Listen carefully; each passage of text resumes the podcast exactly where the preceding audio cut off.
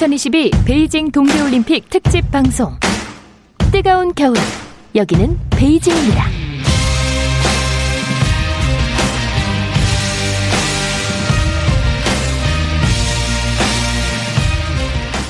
올림픽이 있는 저녁 어떠신가요? 아나운서 박태원입니다. 코로나19 세계적 대유행에도 올림픽은 멈추지 않습니다. 지구촌 눈과 얼음 축제, 동계올림픽이 다시 한번 그 시작을 알리려 하고 있습니다. 2022 베이징 동계올림픽이 잠시 후 9시부터 개회식을 갖고 17일간의 열전에 돌입하는데요. 함께하는 미래를 슬로건으로 정한 이번 대회에서는 91개 나라 2,900여 명의 선수들이 출전해서 7개 종목 109개의 금메달을 놓고 실력을 겨루게 됩니다. 코로나19 시대 도래 후 두 번째 올림픽이자 처음 치러지는 동계올림픽이 되겠습니다. 안전올림픽을 표방하는 중국의 도전도 막을 올리게 되는데요. 끝까지 축제로 끝나는 올림픽이 되길 바라는 마음을 담아 KBS 1라디오 2022 베이징 동계올림픽 개막 특집 방송 뜨거운 겨울 여기는 베이징입니다. 지금 시작하겠습니다.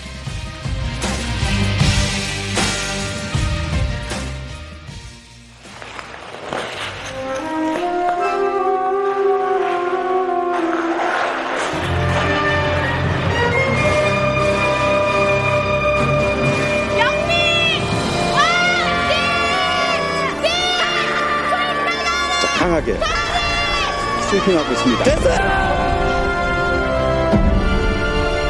우리 국가대표 선수단의 값진 땀을 응원합니다. 2022 베이징 동계올림픽 특집 방송. 뜨거운 겨울. 여기는 베이징입니다.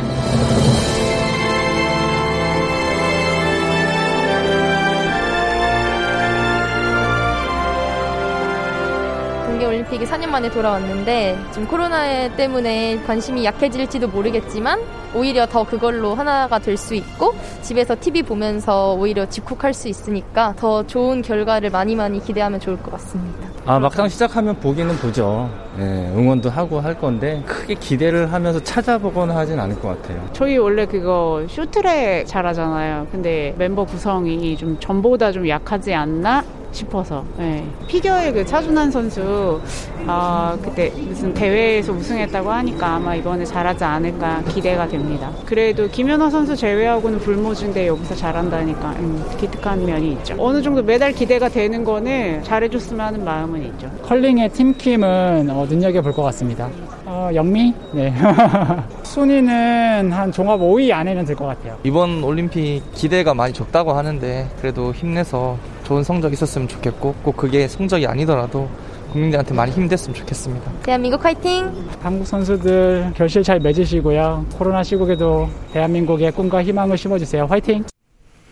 네, KBS 일라디오 2022 베이징 동계올림픽 개막 특집 방송 뜨거운 겨울 여기는 베이징입니다. 네, 시민들의 응원 메시지로 저희가 시작을 해봤습니다. 선수들에 대한 기대는 물론이고 코로나로 인한 걱정의 목소리도 있으셨습니다. 우리 선수들 후회 없이 최선 다하고 또 건강하게 돌아오길 저희 KBS 라디오도 손 모아 기원하겠습니다. 네, 이 마음을 담아 베이징 동계올림픽 개막 특집 꾸며보도록 하겠는데요. 함께 해주실 분 오늘 세 분 모셨습니다. KBS 베이징 올림픽, 베이징 동계올림픽 스노보드 해설위원 배우 박재민 씨 모셨습니다. 안녕하세요. 안녕하세요. 또 저예요. 또 저라뇨. 네, 일간 스포츠의 김지한 기사 오셨습니다. 안녕하세요. 그리고 이 종합대회 때만 나타났다가 갑자기 사라지는 저희 스포츠 스포츠의 이유미 작가 오셨습니다. 네, 개막과 함께 나타났다 폐막과 함께 사라지는 이 작가입니다. 세분 반갑습니다. 네. 네. 안녕하세요. 네, 정말 그야말로 다시 올림픽입니다. 아, 이 도쿄올림픽 끝난 지가 얼마 안 된 것 같아서 이게 계속 이제 올림픽인 것 같아요, 느낌이. 여러분 어떻습니까? 베이징 동계올림픽을 맞이하는데 느낌이 다 남다르실 것 같아요, 박재민님. 그렇죠. 일단은 코로나19라는 이 시국에 국제 대회가 열리다 보니까 많은 분들이 이 시국에 이런 것도 열어야 되냐 음, 뭐 이런 네. 질문도 사실은 굉장히 많았고요. 그러다 보니 분위기가 예전만큼 불타오르지 않는 것도 어, 사실입니다. 그리고 직전 대회가 한국에서 있었잖아요. 그렇기 때문에 아마 비교가 될 수밖에 없을 거예요. 근데 그런 부분에서 선수들이 느끼는 어떤 심리적인 부담감, 그다음 어떤 공허함, 소외감 이런 것들이 분명히 있을 거지만은 그럼에도 불구하고 어, 선수들이 최선을 다해서 어, 좀 뭐 국민들에게 좀 힘이 되는 그런 장면들을 좀 많이 만들어줬으면 좋겠다 이런 뭐 바람이 좀 있습니다. 맞습니다. 네. 김지한 기자는요? 저는 그러니까 스포츠 기자를 하고서 전에 이제 2014년 소치 동계올림픽 때 하고 2018년 평창 동계올림픽 때 현장에 있었거든요. 네. 지금은 이제 베이징에서 좀 떨어져 있는 네, 서울에 지금 있기는 합니다만 이렇게 또 경험을 하고 있으니까 좀 뭔가 또 느낌도 새롭고 좀 뭔가 또 이 나이가 또 이렇게 먹어가는 느낌도 들었고요. 네. 좀 이 올림픽을 보통 이렇게 하다 보면은 매번 이 어떤 스토리들이 계속해서 이제 나오잖아요. 네. 또 이번 이 동계올림픽에서는 또 어떤 스타가 나올지 또 어떤 스토리가 또 함께 나올지 아 이게 또 상당히 좀 기대가 됩니다. 어, 동계올림픽 세 번이면은 네, 3, 4, 12, 12년이네요. 네. 네.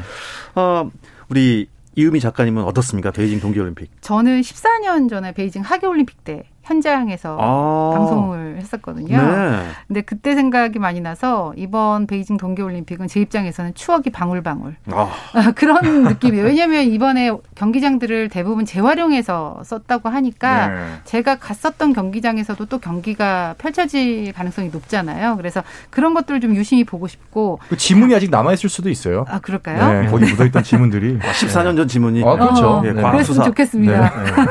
근데 당시에 아이고. 우리 선수 단 성적이 좋았어요. 박태환 선수도 금메달 땄었고 네. 야구가 전승 우승했던 게 우승했죠. 베이징 그렇죠. 올림픽이니까 아, 맞아요. 네, 그 기운을 좀 이번에 우리 선수단이 좀 받았, 받았 으면 좋겠다 그런 생각을 하면서 보고 싶습니다. 아, 좋습니다. 예, 벌써부터 베이징 올림픽 재밌어질 것 같고요. 네. 예.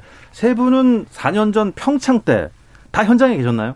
네, 저희 셋 다 현장에 있었고 네. 저희 스포츠 스포츠와 다 인연이 있으시죠. 어, 어떻게 네. 인연이 되죠? 제가 설명을 좀 해- 해드리자면 네네. 저는 이제 그때 작가로 방송단 KBS 라디오 방송단으로 갔었고 어 박재민 위원은 그때 스노보드 해설위원이 그때 인기가 엄청 났었죠. 아, 그럼요. 네, 박재민의 때. 새로운 발견. 아, 이걸 또 뭐 네. 이렇게 뭐 면전에서 듣고 있자니 기분이 참 네. 좋습니다. 아, 네, 그때 네, 이제 뭐 그때 핫했습니다. 저희 프로그램에 출연을 하셔서 그때부터 인연이 저랑 이어지게 된. 그래서 네. 저희 스포츠 스포츠의 고정 네. 게스트가 되셨군요. 네, 네. 어. 네, 그래- 계약서를 끝까지 안 써주시더라고요. 네. 예. 저희 저희는 계약서 쓰는 순간 출연료 서, 이 조율이 들어가야 되는데. 네. 저희는 이제 종신 계약이기 때문에 아, 계약서 그렇군요. 자체가 없습니다. 맞습니다. 어, 저 발목에 네. 아, 사슬이 묶여 있네.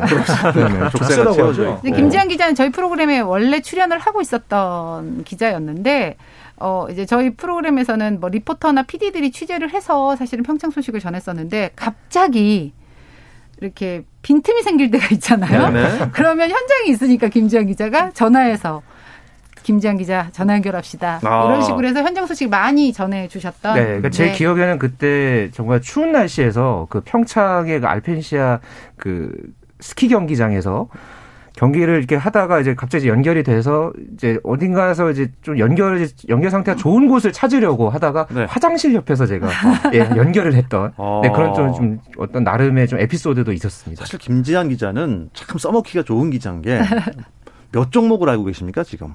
거의 다 하는 것 같아요. 거의 다 아시죠? 네. 거의 뭐 많이들- 화계, 동계 전 종목 다 하시는 거죠? 네, 너무 깊게 알지 못하는 게 좀 단점입니다만은 그래도 약간씩 발을 담그면서 네. 네. 어느 정도는 좀 알고 있는 그런 편입니다. 아, 네, 어쨌든 그래서 네. 올림픽이 평창, 도쿄, 베이징 이렇게 아시아 3개국이 연이어 올림픽을 하는 네. 어 좀 그것도 이색적인 것 같고. 원래 네. 대륙을 좀 넘나들지 않나요? 네. 그러니까 원래는 그 대륙별 순환 개최를 원칙으로 하고 있기는 해요. IOC에서 암묵적으로도 그렇게 진행이 되고 있는데 그렇죠. 사실 올림픽이 예전과 다르게 좀 비용이 많이 들고 개최 후에 사후에 어떻게 좀 그 활용할 수 있는 방안이 많지 않다라는 이유 때문에 좀 꺼리는 나라들이 많아지고 어, 있고 오히려 오히려 꺼릴 네. 수도 있고 있구나. 네, 그렇죠. 예. 매몰 비용이 계속해서 발생을 네. 하다 보니까 뭐 사실 이제 이런 스포츠학과 이런 데서도 교과서에 나오는 내용들이 항상 올림픽 시설들이 사후에 어떻게 활용되는지가 아, 항상 활용 나와요. 여부가 네, 예, 네, 정말 그거는 중요하겠네요. 체육학과 다니는 학생들이라면 뭐든지 배우는 꼭 배우는 이제 그런 이제 사례 분석인데 그 정도로 올림픽의 시설물들이 굉장히 상상을 초월하는 막대한 비용이 들어가고 그 자본이 활용되지 못하고 되는 폐기 처분이 되는 음. 사회적 문제가 계속 이슈가 좀 되고 있죠. 야 그런 걸로 보면요, 베이징은 되게 좀 복받은 나라, 복받은 도시예요. 그렇죠. 그러니까 왜냐하면 베이징이 이건 뭐 네. 어떻게 재활용할지 고민할 필요가 없이 다시 열리니까 그렇죠. 네, 그렇게 되면서 결국 2008년 하계 올림픽을 치르고 14년 만에 동계 올림픽까지 치르는 네. 올림픽 역사상 처음으로 동하계 올림픽을 동시에 개최한 어. 첫 번째 도시가 바로 이 중국 베이징이 됐습니다. 야, 근데 날씨도 중요할 것 같아요. 네. 왜냐하면 겨울이 없는 나라에선 못하는 그런 얘기잖아요. 그렇죠. 네. 근데 그런데 이제 이번에 이게 베이징에서만 하는 게 아니라 이제 옌칭 그리고 장자코 그러니까 이 베이징 인근 도시 지역에서 설상 종목들도 같이 열리거든요. 그렇게 어. 해서 어, 이번에 이제 베이징 동계 올림픽이 치러지게 됩니다. 예. 조금은 부러운 도시 베이징 동계 올림픽 특집 방송 함께 하고 계십니다. 아, 본 개회식은 현지 시간으로 8시입니다. 네. 우리나라와 1시간 시차가 있기 때문에 우리 시간으로는 밤 9시부터 시작이기 때문에 지금 이 시간에는 음, 식전 행사가 진행 중입니까? 네, 지금 8시 30분부터 이제 식전 행사가 이제 시작이 되고요. 이 참고로 2008년 하계 올림픽 때 어, 개회식과 폐회식을 보신 분들 아마 기억을 하실 텐데 그때 그 드러머가 처음에 이제 그 인트로였죠. 그 드러머만 2,008명에 이르렀고 아, 북치는 분들이요. 예, 전체 이 나온 그 참석 인원만도 15,000여 명이나 됐던 아주 대단한 이 매머드급 행사. 그러니까 한 편의 거의 대형 이 오페라를 보는 듯한 네. 예, 그런 어떤 행사로 이제 개회식이 열렸는데 이번에는 이 코로나19 상황 때문에 이 출연자 수를 4,000명 안팎으로 줄였다고 하고요. 어, 이 중에서 전체 출연자의 90%가 넘는 이 3,000여 명이 10 대 나이의 젊은 출연자들로 구성이 됐다고 합니다. 와, 아, 유미 작가는 14년 전에 현장에 가 계셨다면서요. 저는 개회식은 못 봤고요. 근데 이제 제가 있었던 그 IBC가 네. 그이 주경기장이랑 멀지 않은 곳에 네. 있었기 네. 때문에 거의 붙어 있지 않나요? 네, 거의 네. 붙어 있어요. 그래서 그 열기를 느낄 수가 있었고 아, 소리가 들렸습니까? 네, 소리도 들리고 폭죽 레이저 쇼를. 워낙에 네. 많이 했기 때문에 네. 계속해서 그걸 느끼면서 볼 수 있어서 IBC에 있던 사람들도 다 바깥으로 나와서 구경을 했을 정도로 네. 아주 대단한 개회식이었고 2008 궁금했어요. 또 어, 얼마나 도대체 네.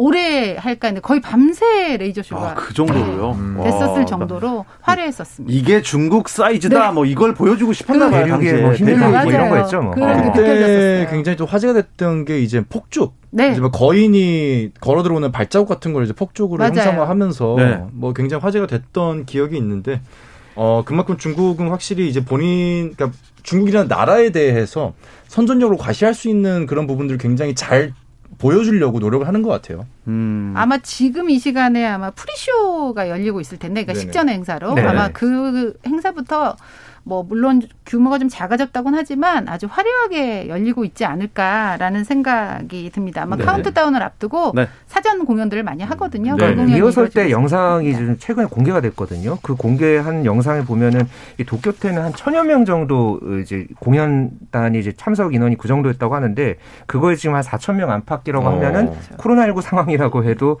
꽤 많은 그런 인원이 이제 참가를 이제 하는 거고요. 또 네. 이 화려한 쇼가 좀 많이 나오더라고요. 네. 조금 이제 가려진 영상들이 있긴 했습니다만은 예, 그렇기 때문에 좀 오늘 이 개회식 상황 또 어떻게 또 나올지 조금 기대가 됩니다. 박재민 의원, 14년 전에도 베이징 올림픽, 하계 올림픽 때 장혜모 감독이 개막식을 그렇죠. 연출을 했는데 네. 14년 이후에 지금은 누가 연출합니까? 어 누가 연출하죠? 누가 합니까? 이번에 장희보 감독님이 네. 하시나요? 네, 이번에 또 합니까? 또 합니다. 네. 대단하세요 진짜. 그러니까 이분이 그 공연과 관련한 공연 기획 연출과 음. 관련한 부분에서는 거의 이 중국을 넘어서서 세계 최고를 그렇죠. 자랑을 하죠. 이런 이 동계올림픽과 하계올림픽을 또 동시에 연출한 이 네. 최초의 감독이 됐고요. 이 최근에 이제 중국 신화통신과의 인터뷰에서 장혜모 감독이 이 2008년 대회가 이제 중국을 세계에 보여줄 기회였다면은 지금은 또 중국이 세계에서 차지하는 비중이나 위상이 달라졌다. 달라졌죠. 예, 그때랑 많이 달라요. 세계인에게 네. 전하는 환영의 메시지를 이번 개회식에서 표현하겠다. 아, 이렇게 또 포부를 밝히기도 했습니다. 그렇죠. 장희보 감독은 네. 확실히 중국에서 배출할 수 있는 가장 대표적인 스타 중에 한 명으로 저희가 꼽을, 꼽아도 손색이 없을 것 같고요. 네. 이번에 올림픽 스타디움은 방금 저희가 계속해서 언급을 했지만은 두 번 개최하는 어, 최초의 올림픽 스타디움이 됩니다. 올림픽 성화가 천년의 수도를 다시 밝힐 때 베이징은 하계 올림픽과 동계 올림픽을 모두 개최하는 최초의 도시가 될 것이다라고 이렇게 이제 네. 어, 이제 조직위원회에서는 그렇게 이제 계속해서 홍보를 하고 있고요. 어, 많은 분들이 이 국립경기장을 이제 새 둥지 경기장으로 기억을 하고 계세요. 그쵸, 그 새둥지 모양이라고. 맞아. 네네네. 저희가 이제 야오차오라는 이름을 모르면은 이제 새둥지, 아, 둥지처럼 생겼던 네. 굉장히 이슈가 됐었는데, 어, 이 경기장이 이번에 이제 겨울에 활용이 되면서 또 어떠한 새로운 역사와 또 스타들을 낳게 될지 많은 분들이 어, 이제 2주 동안의 그 역사를 직접 목격하시게 될 겁니다. 저는 이제 이 주경 기장을 갔었는데 네. 폐회식 개회식 때 간 게 아니라 여기서 이제 하계 올림픽 때는 육상 경기를 하거든요. 그렇죠. 이게 그렇죠, 종합 그렇죠. 경기장이니까 주경기장이니까. 예. 우사인 볼트가 세계 신기록을 냈던. 아, 그렇죠. 네, 네. 그래서 제가 그 현장에서 그 경기를 아. 봤었던 기억이 네. 추억이 방울방울 네, 네. 그렇습니다. 아, 오늘 뭐 방울이 많이 올라오네요. 아. 어, 네. 그렇습니다. 그리고 이제 경기장 내 이 개회식 그 무대를 보면 HD LED 화면으로 구성이 된다고 하는데 음. 개막식 내내 크리스탈처럼 투명한 얼음 표면을 아하. 표현을 한다고 하거든요. 네. 어떻게 될지 그것도 궁금하고 잠시 이제 김지영 기자가 앞서도 말씀을 하셨는데 모든 참가자가 일반인이라는 얘기가 있어요. 네. 개막식에 스타, 전문 가수, 댄서, 배우 출연하지 않고 네. 참가자는 어, 모두 동계올림픽인 베이징 2022가 열리는 베이징과 허베이성의 대학 초중등 그러니까 학교 학생과 일반 시민들이 참가를 하고요. 그 각자 학업이나 직장 등 바쁜 일상들을 하고 있는 와중에 전 세계에서 온 친구들을 환영하기 위해서 시간을 쪼개서 개막식에 참가를 했다. 이렇게 조직위원회가 밝히고 있습니다. 그러면 뭐 2008년 베이징 올림픽에 비해서는 좀 규모 면으로 봤을 때 코로나 19 때문에 많이 간소화된 건가요? 그렇죠. 이번 베이징 동계올림픽 개회식이 한 100분 정도로 예정이 돼 있다고는 음, 하는 음. 하거든요. 근데 네. 2018년 평창 올림픽이 한 그때가- 2시간이 좀 넘었던 어, 걸로 맞아요. 네. 네, 기억을 하니까 40분 정도는 줄어들었고 2008년 베이징 하계 대회는 제가 그랬잖아요. 내내 했던 기억이 난다. 밤새도록 네. 식전 식후 다. 네, 네. 식전 합쳐서. 공연 더 해서 4시간 정도 소요가 됐으니까 완전히 가- 중국 입장에서는 많이 간소화해서 어, 준비를 했다고 볼 수가 있는 예. 거죠. 어, 미니멀 개회식이 된 것 같은데요. 중국 입장에서는. 예. 네. 지금 KBS 1TV에서 어, 조금 전부터 이제 개회식 어, 식전 행사가 지금 저희 화면으로 보여주고 있는데 네. 네. 아, 저 세둥지 이제 기억나네요. 네. 그렇죠. 하, 계 올림픽 때 봤던 그 주 주 경기장이 네. 지금도 동계 올림픽 주 경기장이 되는 거죠. 아, 맞습니다. 와, 세둥지 위쪽이 정말 LED로 그냥 네. 반짝반짝 빛이 나고 있습니다. 네. 개회식이 우리 시간으로 9시부터 시작이 된다고 했죠. 네, 네네. 잠시 후 이제 13분 뒤부터 네, 9시부터 시작이 되고요. 그러니까 본식 어, 기본 이제 공연 행사가 이제 펼쳐지고 한 10여 분 뒤서부터 아마 그 선수 입장이 이루어질 겁니다. 네. 그리고 이후에 이제 간단한 공연과 뭐 또 이제 토마스 바가 IOC 위원장 뭐 이런 또 개회식 또 선언까지 이렇게 있고 나서 어 이제 이 개회식의 최종 하이라이트죠. 성화 최종 점화가 오. 네, 이어지고 아마 엄청난 이 불꽃놀이가 현재로서는 예정돼 있습니다. 네. 아, 우리나라 선수단 박재민이 형몇 번째로 입장하나요? 어, 몇 번째로 입장하나요? 73번째입니다. 아, 오늘 들었다 놨다가 봐. 이거 너무 하는 거 아니냐고. 네, 우리나라는 아무래도 이제 올림픽 경험이 가장 많은 또 가장 상징적인 인물들이죠. 쇼트트랙 남자 대표 곽윤기 선수와 여자 대표 김아랑 선수가 이제 기수를 한다고 기사 이제 이미 언론에 공개가 됐고요. 순서 규정에 따라서 저희가 이제 가게 되는데 어 이거는 이제 개최국마다 좀 다릅니다.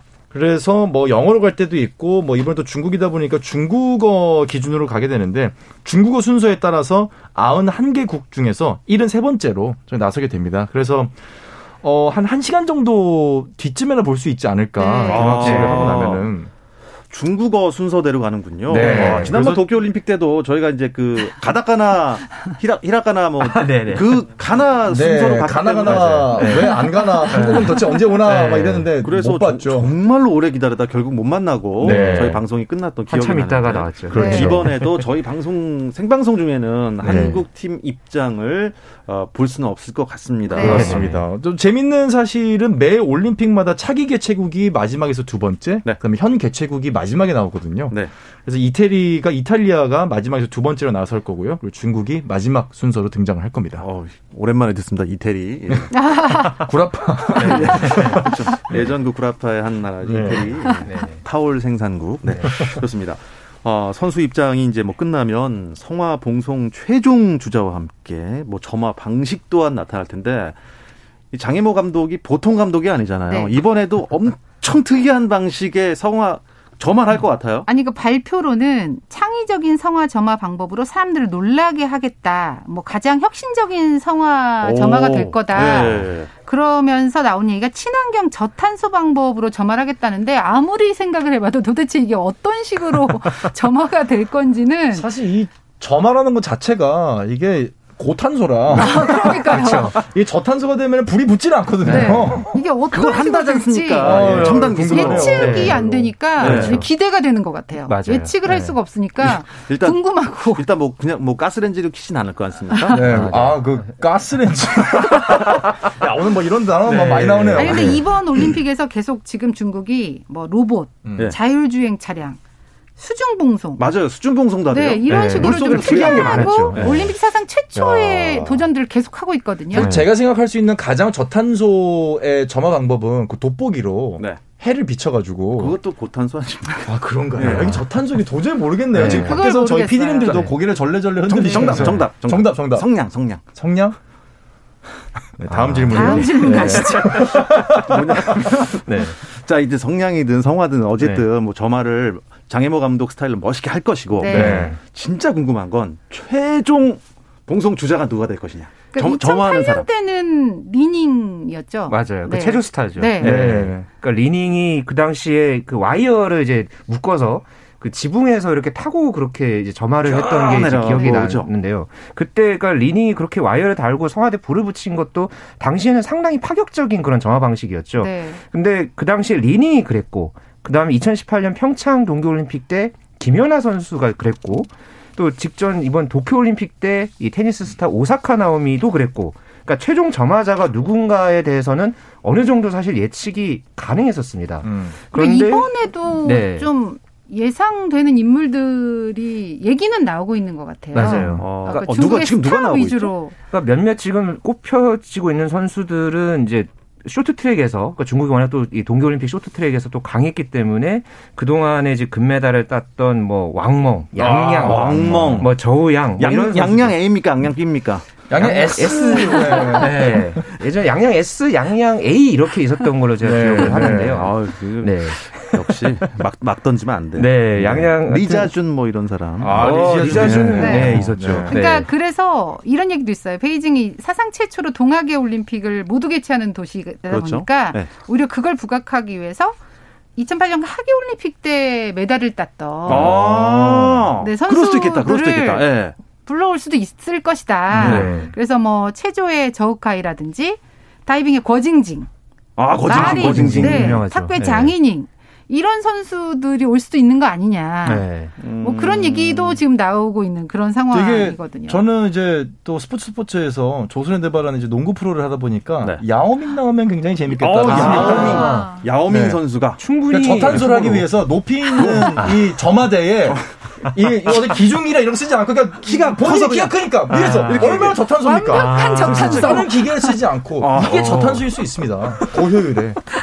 그러니까 이게 발 뒤꿈치가 살짝 들어가지고 이렇게 음찌 하면 이렇게 불이 네. 나는 거죠. 아, 야오밍 선수가 네. 식사를 굉장히 많이 하시기 때문에. 근데 어쨌든 장림호 감독이 사실상 리인 같은 경우는 보안에 실패한 거나 마찬가지예요. 예측은 네. 뭐 네, 거의 공개가 됐었잖아요. 네. 누구나 뭐 예측 가능한 최종 네. 예, 이번에는 주자였어요. 사람들을 좀 놀라게 하겠다 이렇게 공언을 한 상태거든요. 도대체 장희모 감독이 직접 나오실라나?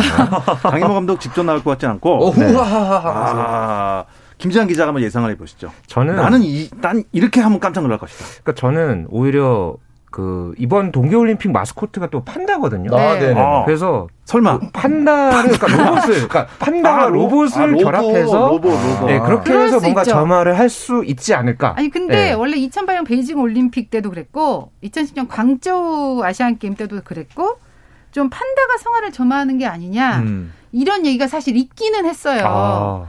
아. 근데 이제 판다만으로는 좀 뭔가 농담 같은 느낌이 드니까 말씀하신 대로 대나무 로봇이 아, 대나무가 성화될 아, 수도 있고 이게 뭐 여러 그러니까 가지의 저는, 기술을 결합한 사실 음. 그러니까 잠깐 들었을 때는 어, 판다를 직접 그 조련을 해가지고 저만을 시키면 이건 또 약간 동물학대 그렇죠, 그렇죠, 그렇죠. 네. 이걸 로봇으로 네. 판다 로봇. 네. 그거 약간 일리가 있기도 하고 그러면 정말 깜짝 맞긴 맞은 것 같은데 네. 네. 과연 네. 이런 아, 생각이 아직까지 그 로봇 기술이 그렇죠. 지금 겨우 이렇게 걸어 다니는 정도인데 궁금하긴 하네요. 판단 정말로. 로봇이 저마까지 한다? 네. 그러니까 사람도 사람이지만 오늘 이 베이징 동계올림픽 최종 점, 성화 최종 점화는 과연 어떤 방식으로 네. 진행이 되느냐. 그게 그러니까 가장 이게 궁금증인 예, 것 오늘 같습니다. 최고 관전 포인트가 되지 않을까 궁금해 싶습니다. 죽겠어요. 네.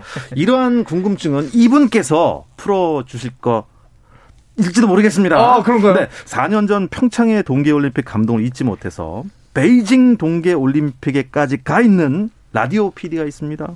연결해서 현지 분위기를 아- 알아보도록 하겠습니다. 베이징에 계신 KBS 라디오 유기성 PD 연결합니다. 유 PD 안녕하세요. 네, 안녕하십니까. 베이징에 나와 있는 유기성 PD입니다. 네, 어, 베이징 지금 어디 앞에 나가 계신가요?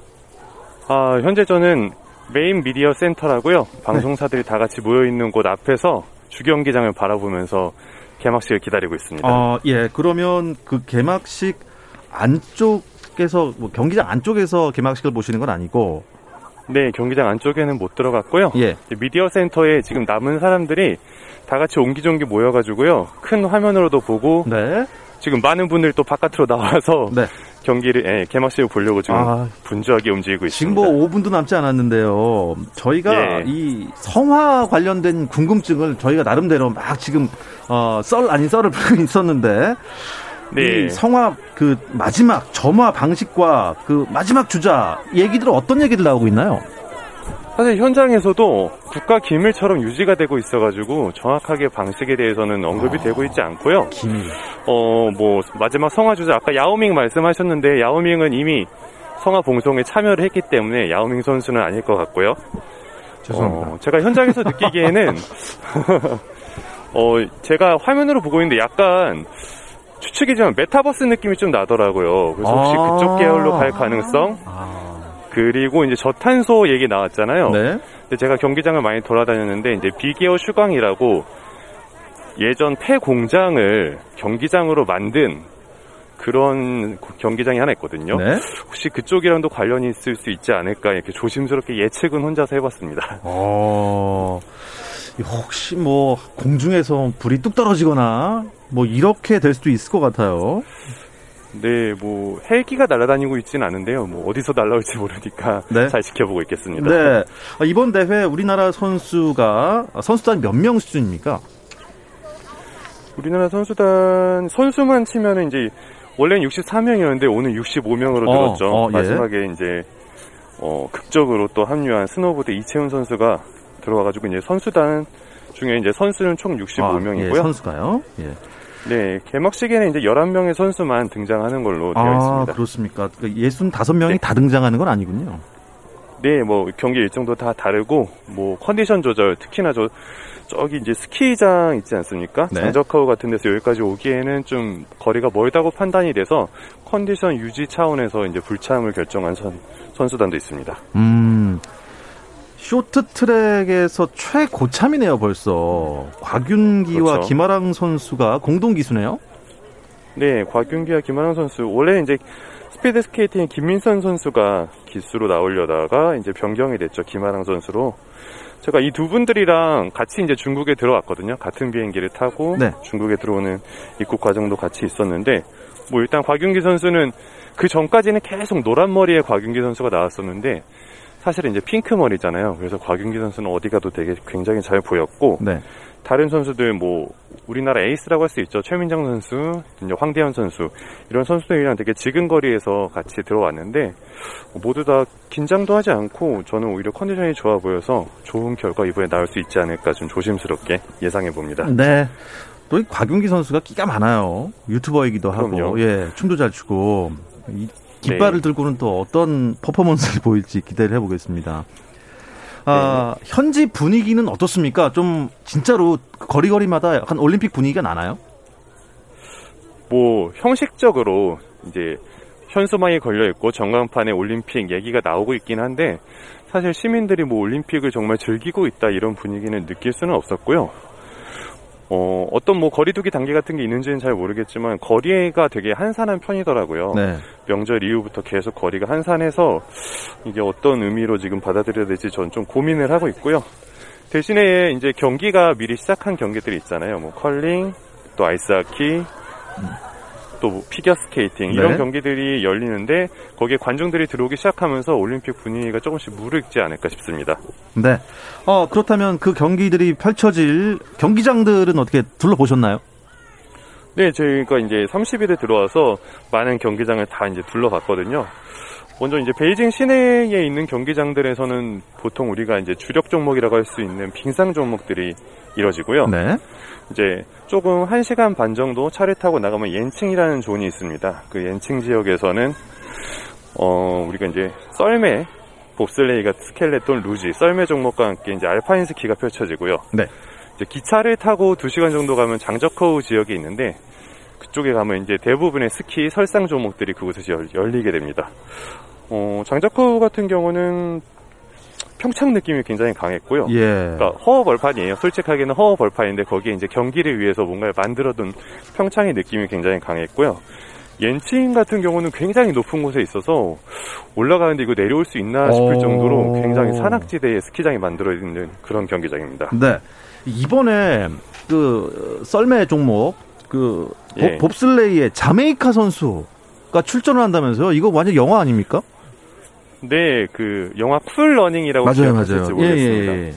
예, 참 이제 아프리카에 있는 선수들이 열심히 봅슬레이 진출하고 도전하는 장면을 담았던 건데 제가 봅슬레이 연습 경기를 보러 갔는데 거기서 이제 자메이카 선수들이 딱 썰매를 끌고 등장을 하더라고요. 그 뒤에는 또 브라질 선수들도 있었고요. 원래 이제 동계올림픽이 이제 백인들의 종목, 뭐 북반구의 종목 이런 비판도 좀 많이 받아왔잖아요. 네. 하지만 이번에는 뭐 가나, 나이지리아, 또 뭐 트리니다드 토바고, 또 이제 중동 국가들, 특히나 이번에 사우디아라비아와 아이티는 어, 데뷔? 데뷔한다고 할 수 있나요? 이번 동계올림픽에 이제 데뷔를 하거든요. 그런 좀 더 다양한 국가들이 이번 올림픽에 다 같이 참여하게 되는 것 같아서, 어, 뭐 해석의 여지는 있지만, 네. 그래도 좀 올림픽의 정신에 좀 더 부합할 수 있도록 노력하고 있지 않나, 이런 음. 생각이 좀 들고 있습니다. 뭐 먼저 출발하면 저희 뭐 정, 정현호 PD도 그렇고 어 현지가 네. 약간 불편한 점이 좀 많다는 소식이 있는데 어떻게 지낼만 하세요? 네. 뭐 익히 들으셨겠지만 굉장히 폐쇄된 구역에서 지정된 지역만 갈 수 있기 때문에 제한 구역 안에서의 생활이 그렇게 쉽지만은 않습니다. 뭐 사실 일을 하러 왔으니까 가는 곳만 가면 되긴 하는데 네. 이제 중요한 건 식사거든요. 예. 네, 맨날 먹는 것만 먹다 보면 사람이 이제 힘도 없어지고 의욕도 없어지고 내가 뭐 하고 있나 이런 생각이 들 수밖에 없는데 그런 것들이 이제 앞으로 좀 문제가 되지 않을까 싶고요. 음. 어, 완전히 이제 접촉이라는 게 금지되어 있어서 예를 들어서 여기 일하시는 자원봉사자분들 또 음식을 만들어 주시는 분들, 뭐 호텔 종사자들 이런 분들도 이 대회 기간 동안 자기 집으로 돌아갈 수가 없고 어떤 호텔에서 묵어서 음. 바깥 시민들과 완전히 접촉이 차단되어 있거든요. 그래서 코로나를 대비한 굉장히 좀 철저한 방역을 하고 있다 이런 생각이 들고요. 어, 저희도 힘들지만 아마 이제 가장 힘든 건 선수들이지 않을까 싶습니다. 음, 선수들이 네. 사실 좀 항상 계속 연습만 하다가도 잠깐 쉬고 머리도 식히고 이래야 되는 면도 있는데 이렇게 계속 갇혀서 또 밥도 조금 좀 안타깝게 먹으면은 좀 기분이 좀 떨어지면서 음. 좀 걱정이 되는 부분도 있습니다. 하지만 당초 무관중이었던 거에 비해서 이제 관중들이 들어오기 시작하면서 오히려 선수들이 더 좋은 기록을 낼 수 있지 않을까. 특히 오늘 피겨 스케이팅에서도 신기록이 나왔거든요. 그런 면에서 보면은 괜찮은 것들이 되고 있고요. 네. 지금 어, 이제 막 폭죽이 올라오기 시작하거든요. 아 그렇군요. 네, 주기 경기장에서 네. 9시가 넘어서 이제 슬슬 네, 예, 개회식이 시작되려나 봅니다. 예, 시작되려나 봅니다. 아이고 네. 참 중국 하면은 참 떠오르는 게 산의 진미인데 아, 많이 고생스러우시겠습니다만 올림픽 그래도 가셨으니까 즐기시면서 네. 재미있는 소식도 많이 전해주시길 기대하겠습니다. 네, 알겠습니다. 감사합니다. 네. 여기는 베이징 올림픽 현장. 지금까지 베이징의 유기성 PD였습니다.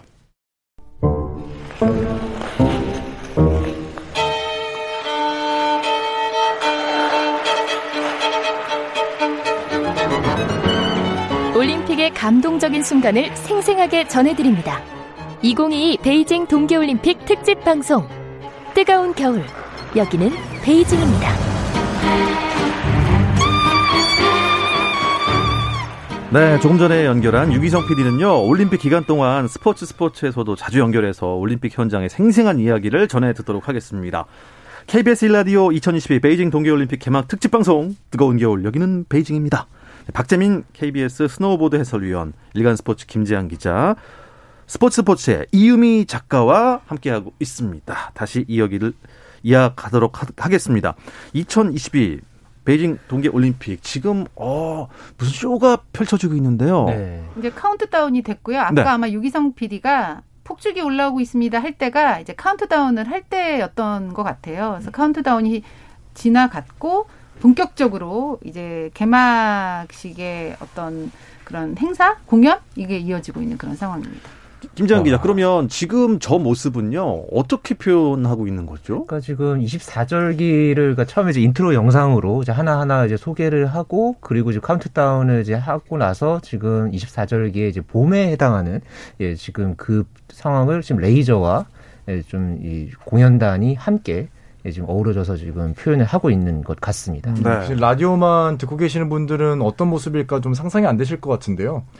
한 10m 길이가 되는 형광색 봉을 이제 마스 게임을 하는 이제 저희 출연자분들이 들고 나오셔가지고 이 새싹 혹은 바람에 휘날리는 잔디를 표현하고 있어요. 근데 네. 이게 지금 대단해 보이는 이유가 바닥에는 24절기의 상징적인 어떤 뭐 민들레 씨앗이라든지 바람이라든지 물, 지금 또 이제 나비나 새가 나오고 있는데요.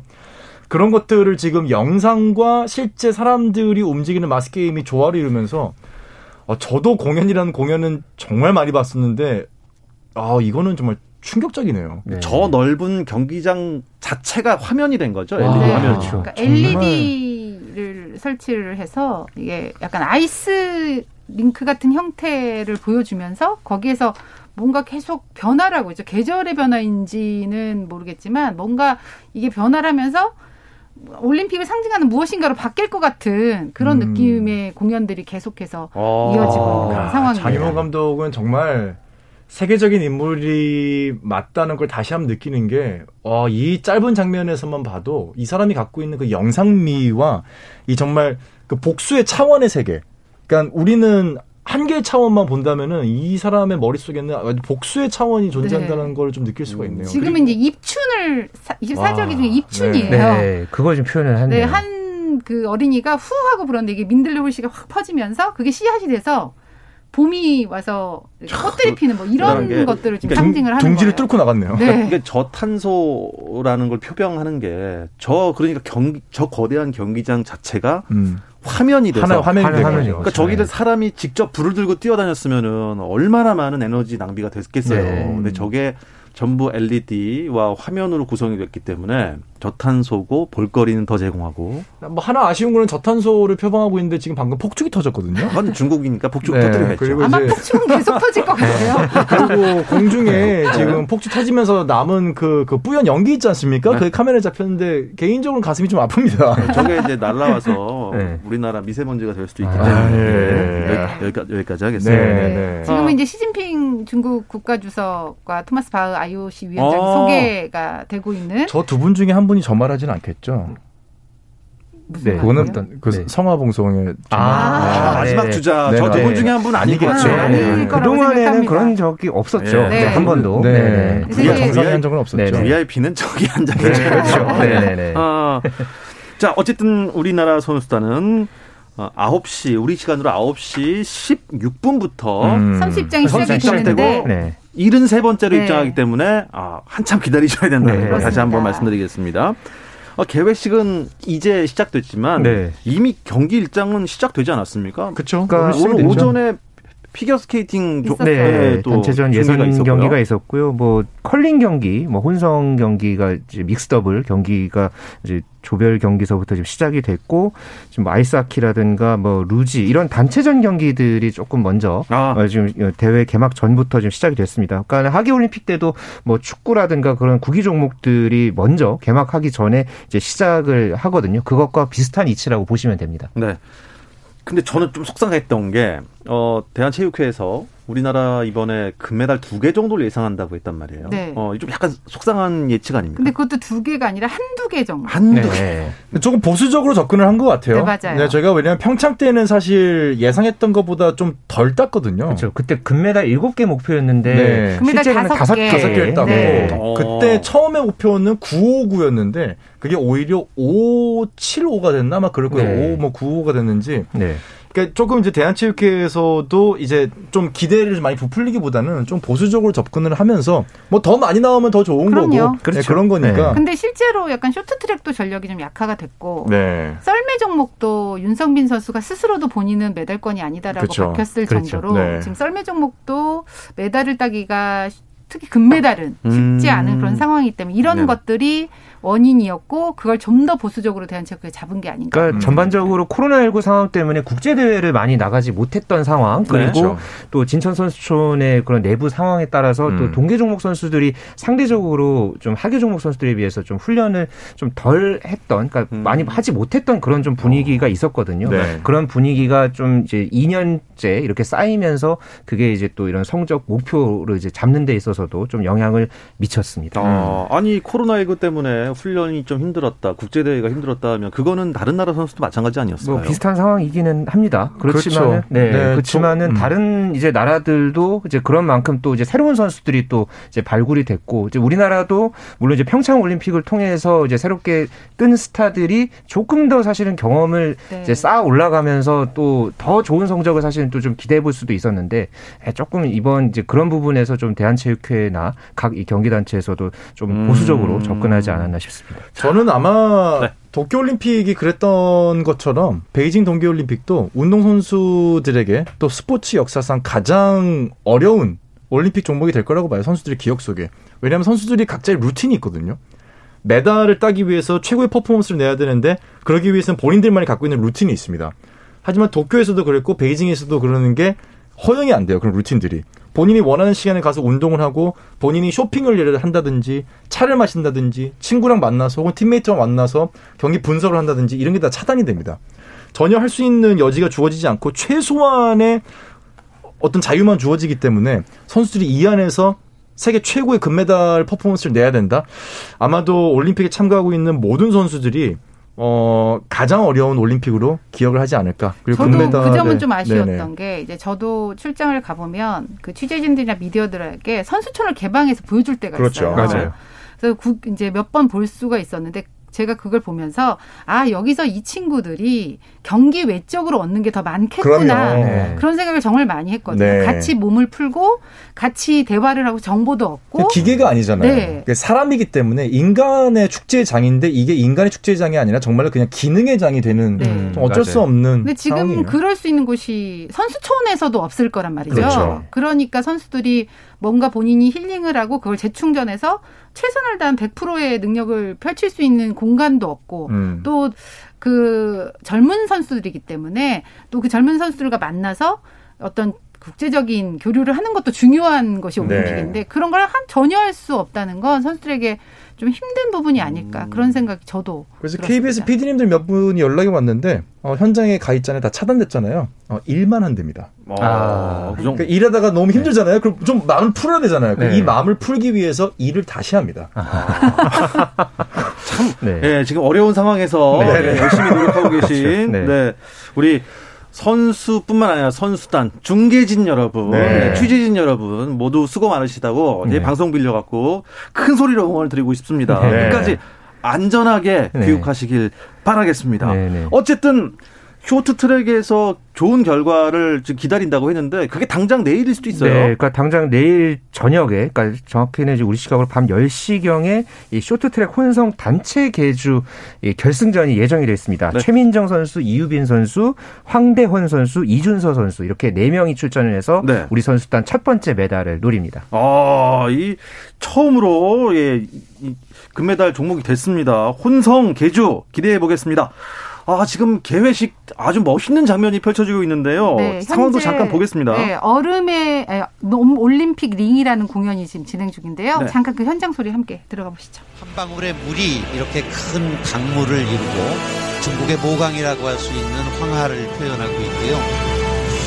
모든 문명의 시작에는 강이 있었고 바로 그 모습을 표현하고 있는데 갑자기 황하의 물결과 파도가 얼어붙어서 투명한 얼음이 됐고 시간조차도 얼어붙은 세상이 찾아왔습니다. 그리고 그 얼음의 한복판에서 얼음 덩어리가 솟아오릅니다.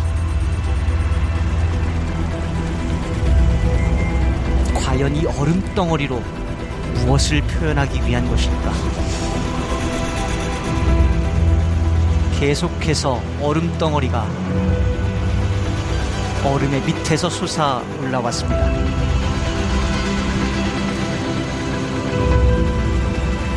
이제 이 얼음 위에 무언가를 하겠죠? 이 모든 것이 다 지금 LED 화면으로 구현된 네. 것이죠. 아, 개회식 연출한 장혜모 감독의 어떻게 보면 참, 어, 이 창의력과 아이디어에 박수를 보내고 싶습니다. 멋있습니다. 네, 아, 동계올림픽이 개최됐던 도시들을 계속 보여주고 종목들이 나오니까 이제 곧 평창도 이제 나왔나요? 네, 아, 예, 방금 지나갔습니다. 네, 그렇습니다. 아, 이제 2022 베이징 동계 올림픽이 이제 어, 딱 찍히는군요. 네. 예. 이제 곧 선수 입장이 아마 이어질 아, 것으로 이 공연 보입니다. 이후에 바로 선수 네, 입장입니까? 공연 네, 끝나면 선수 입장이 곧 이어지는 것으로 순서로는 그렇게 지금 네. 나와 있는 그런 상황입니다. 김장 기자, 우리나라는 이 쇼트트랙 외에도 또 어떤 종목들이 메달권이라고 봐야 될까요? 음, 현재 그러니까 당장 8일 날이 스피드 스케이팅 남자 1500m에 나서는 김민석 선수. 네, 김민석 선수가 이 월드컵 시리즈에서도 좀 조- 좋은 모습을 또 보여줬거든요. 또 이제 10일에 남자 피겨 스케이팅 이제 차준환 선수. 어. 예, 또 이번에 또 11일? 도전을 하고요. 네. 그리고 11일에는 스켈레톤 간판 윤성빈 선수와 또 떠오르는 신예 이 시간에 또 저희가 다뤘었죠. 정승기 선수 함께 또 출전해서 메달을 노리고 있고요. 우리 승기야. 네, 그렇죠. 그리고 12일에 스피드 스케이팅 남자 500m에서도 김준호 선수, 차민규 선수가 예, 메달 가능성을 노리고 있고요. 이 컬링 아마 이 평창 동계올림픽 때 또 기억하시는 분들 이번에 또 이 팀킴이 또 그대로 또 출전을 하거든요. 예, 10일부터 경기를 시작을 해서 14일에 한일전이 예정이 돼 있고요. 어, 만약 이제 결승전까지 올라가게 되면은 폐막일인 20일에 예, 결승전을 치를 예정입니다. 우리 박재민 위원 음, 해설한 스노보드에서는 이상호 선수는 지금 어느 정도 메달권입니까? 이상호 선수는 아 글쎄요 이게 사실은 이런 발언들이 좀 계속 누적이 되면은 혹시 영향이 있을까봐 좀 걱정이 되는데 사실 뭐 전문가들의 판단은 이상호 선수는 메달은 확실시돼 있고 색깔의 문제다라는 표현을 쓰고 있거든요. 네. 현재 세계 랭킹 1위에 있고 기술적으로는 전 세계 모든 선수와 비교했을 때 격차가 날 정도로 지금 발전을 했습니다. 아. 아예 비교의 대상이 없어요. 예. 네. 다만 이제 슬로프의 상태에 따라서 좀 달라질 뿐 이상호 선수의 기술은 지금 압도적인 음. 우위에 있는데 문제는 이 베이징 경기장이 생각보다 좀 난이도가 낮아요. 그럼 더 어렵죠. 그러니까 예를 들면 잘 타는 그렇죠. 사람한테 변별력이 없어지는 거죠. 변별력이 없어지니까. 네, 네. 기술의 이 그 능력치가 서로 비슷해지기 때문에 그런 네. 부분에서 좀 아쉬움이 있지만은 아, 그럴 수 있겠구나. 네, 이상호 예. 선수는 아마도 지금 뭐 저희가 생각하는 것보다 더 좋은 성적을 낼 수 있지 않을까 조심스레 기대를 하고 있습니다. 그러니까 이게 또 16강부터는 토너먼트잖아요. 네. 두 명이서 이제 시- 경기를 해서 이제 음. 겨루고 이제 8강, 4강 이렇게 올라가는데 그러니까 그런 어떤 좀 변수들도 사실은 좀 당일 그런 어떤 뭐 눈 컨디션이라든가 네. 선수 컨디션에 따라서도 조금 갈릴 수도 있는 상대 선수가 예, 또 누구냐에 경기죠. 따라서 그렇죠. 토너먼트 같은 네. 경우는 사실 바뀌니까. 제가 아무리 빨라도 상대방이 더 빠르면 지는 게 스노보드 평행대회전이고요. 네. 제가 넘어졌는데 상대방 선수도 넘어졌어. 그러면 제가 아무리 느려도 상대방 옆에 있는 선수보다만 빨리 들어가면 되는 그렇죠. 거거든요. 네. 그런 재미 요소가 있기 때문에 이상호 선수에게는 실력뿐만 아니라 좀 행운도 따라주기를 진심으로 기원을 해봅니다. 네. 자, 그리고 14년 전에 베이징에 가셨을 때 박태환 선수가 금메달을 땄던 그 수영 워터큐브. 경기장 워터 큐브. 아까 그 중계 화면에도 비쳤었는데 네. 중계 경기장 옆으로 워터 큐브가 보였었거든요. 보였죠. 근데 네. 지금은 아이스 큐브예요. 아, 그게 아이스 큐브가 네, 된 거예요? 그게 아이스 큐브가 된 얼음을 거예요. 네. 사실 14년 전에 그 베이징 올림픽 때도 가장 그 포토존처럼 모든 사람들이 오면 사진을 찍는 곳이 아, 그 워터 큐브였거든요. 예뻤고 파란색 물이 좀 흐르는 듯한 그런 느낌으로 그러니까 물 박스 같은 그러니까 큐브의 그런 음. 느낌인데 지금 보니까 얼음 똑같은데 똑같은데. 예, 얼음 기둥의 형태를 띠고 있는 거예요. 지금. 아, 그거 그냥 딱 얼려 놓은 그런 네, 형태. 그런 느낌이에요. 그래서 아. 저도 궁금했거든요. 워터 큐브를 어떻게 아이스 큐브로 바꿀까? 외관만 보더라도. 근데 큐브는 사실 얼음이 더 잘 어울리지 않습니까? 네, 그러니까. 네. 네. 얼음이니까 그 자체가. 너무 어떻게 이런 생각을 했을까? 그 아이디어도 너무 반가웠고 이게 어 재활용을 한 경기장이잖아요. 어쨌든 그런 의미에서 베이징 올림픽은 음. 좀 한획을 그을 수 있겠구나. 그, 네. 네, 그런 생각이 들었고 뭐 박태환 선수 금메달 땄으니까 네. 이 경기장에서 한 번 더 금메달 따는 팀팀이 또, 것도 네. 애국가가 것- 울리는 네. 그 장면을 아, 기대하는 그 그것도 진짜 멋있겠다. 네, 해보고 예. 싶습니다. 네. 그 14년 전그 물을 안 가고 그냥 얼린 건 아니겠죠? 약간 좋은 뭐, 기운이 좀 있을 수 있는데. 네, 네, 네. 아, 좋은 기운이 있으면 네. 약간 그 밑에 수맥이 있다면은. 그렇죠. 그냥 그때까지 보관이 좀- 잘 됐었는지는 네. 모르겠습니다만 괜히 괜히 이런 말이야 네. 죄송합니다. 네. 네. 아, 어쨌든 우리 팀 킴이나 우리 컬링 대표 선수들 여기서 어떻게 금메달 가능성이 보입니까? 그러니까 아무래도 조별리그를 또 잘 치러야 하고요. 우리가 평창 동계올림픽 때 물론 메달권을 예상을 했습니다만은 그래도 압도적인 성적으로 그렇게 조별리그를 잘 치를 줄은 사실은 많이 예상을 못했거든요. 그리고 재밌는 경기들 이 많았었죠. 네, 사실. 그랬지만은 이 제가 이 시간을 통해서도 한번 언급을 해드렸지만은 당시에 나왔던 10개 팀이 이번에 그대로 나옵니다. 그리고 거의 대부분의 그 리드 선수들도 이제 거의 대부분 나오고요. 음. 그렇기 때문에 또 올림픽이라는 또이 경기마다의 또 변수들도 있고 특히나 이 지난 그 평창 동계올림픽 때 금메달을 땄던 이 스웨덴의 예, 이제 리드 선수죠. 어, 이제 마베리스 선수가 이 코로나19 확진 판정을 받았던 네. 네, 그 상황이 있어서 또 이후에 지금 일단은 그 세 차례 검사를 모두 음성 판정을 받아야지만이 지금 올림픽 출전이 가능한 상황이 됐거든요. 예, 이 마베리스 선수의 또 이 변수가 또 이 스웨덴 그리고 전체적인 이 컬링 여자 팀 여자부의 이 판도를 가르는 중요한 요소가 될 것으로 근데 보여집니다. 스웨덴전이 조금 뒤에 있어요, 우리나라랑. 아, 그러니까 그래요? 아마 세 번의 음성을 받을 수 있는 시간은 있을 수도 있다. 그렇죠. 어, 치료가 네. 되면. 그래서 뭐 예비, 안 되면 이제 예비 선수를 투입을 하겠지만 웬만하면 마베리스를 갈 수 있도록 노력하지 않을까. 네. 네, 그런 생각은 해봤어요. 그렇죠. 네. 뭐 근데 컬링뿐만 아니라 일단 모든 종목이 코로나 19 때문에 큰 변수가 생길 수 있는 건 사실인가요? 전반적으로 지금 코로나와 싸우고 있다. 지금 선수들 모든 선수단이 지금 어. 다 그렇고 있다고 하고요. 네. 지금 그 스켈레톤의 러시아 선수죠. 니키타 트레구보프 선수 그리고 오스트리아의 스키 점프 선수인 마리타 크리머르 선수도 지금 이 코로나19 확진 이제 아, 문제 때문에? 어, 지금 어, 지금 계속해서 지금 또 검사를 지금 받고 있고 지금 어, 격리 중인 것으로 알려져 있습니다. 네. 평창 동계 올림픽 때 이상호 선수한테 0.02초 차이로 졌던 잔코시르라고 하는 선수도 도착하자마자 확진 판정이 떠가지고 아? 동메달리스트거든요. 네, 2018년. 맞아요. 저희끼리도 사실 대표팀한테 제가 이제 부탁을 했던 게 숙소 들어가기 전에 환기 10분 동안 하고 그다음에 아, 들어가라고. 지- 그러니까 방역 지침을 지키면서. 네, 왜냐하면 지금 선수들도 본인들이 아무리 잘했어도 또 뭐 청소하시는 분들이나 여기서 또 어떻게 될지 모르기 때문에 네. 지금 모든 선수들이 코로나 19와 싸우는 게 가장 맞습니다. 급선무입니다. 음. 자, 지금 2022 베이징 동계올림픽 개회식 현재 선수 입장이 이어지고 있습니다. 아, 지금 벨기에 이어서 일본이 입장하고 있는데요. 차- 사실 저는 처음에 그리스 다음에 터키가 입장하고 그다음 몰타가 입장했어요. 그리고 지금 아주 앞쪽에 일본 입장하는데 이게 한자 무슨 기준이라고요? 그러니까 중국 그 간체자가 네. 맨 간체. 앞에 있는 네그 아, 이제 간체. 획순에 따라서 어, 이제 순서를 정했다고 합니다. 아, 그럼 일본은 날일자가 획수가 적으니까 좀 빨리 네, 그렇죠. 나오는 거군요. 네.